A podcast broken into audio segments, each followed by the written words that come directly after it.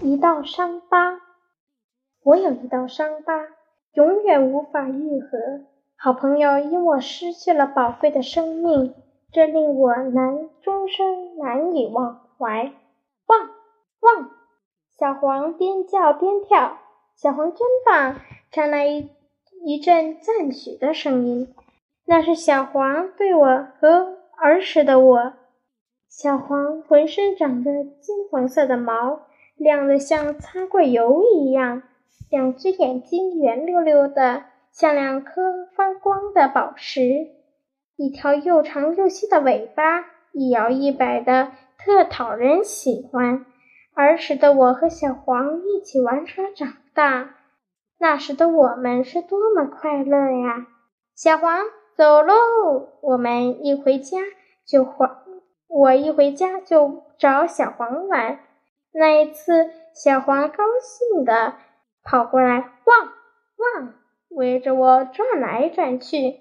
我捧着新买的小皮球，和小黄高兴地玩了起来。我把小皮球从朝空中一抛，小黄活蹦乱跳地出去，把皮球捡了回来。我们两个乐此不疲。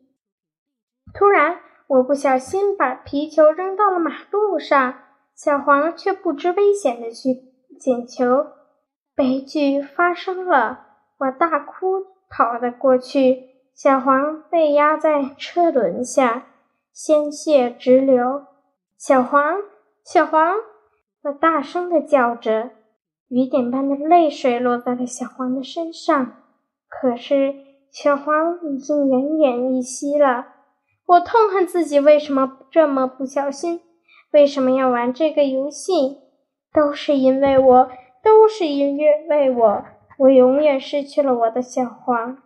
我把小黄埋埋葬在了石榴树下，回忆起我们的点点滴滴。我与小黄尽情的玩耍，一会儿在院子里打闹，一会儿围着柳树转圈儿。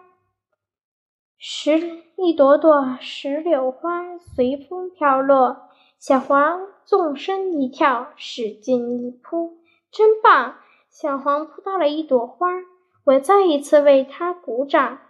第二次，小一朵花儿又落下了，小黄又往上一扑，这次没扑到，它很不服气的瞪大眼睛，继续扑。看他那滑稽的样子，我不由得笑了。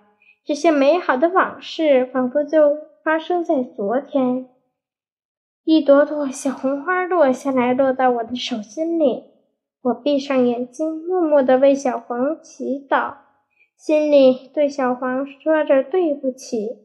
恨我恨我自己，都是因为我，才使得我和小黄阴阳隔相隔。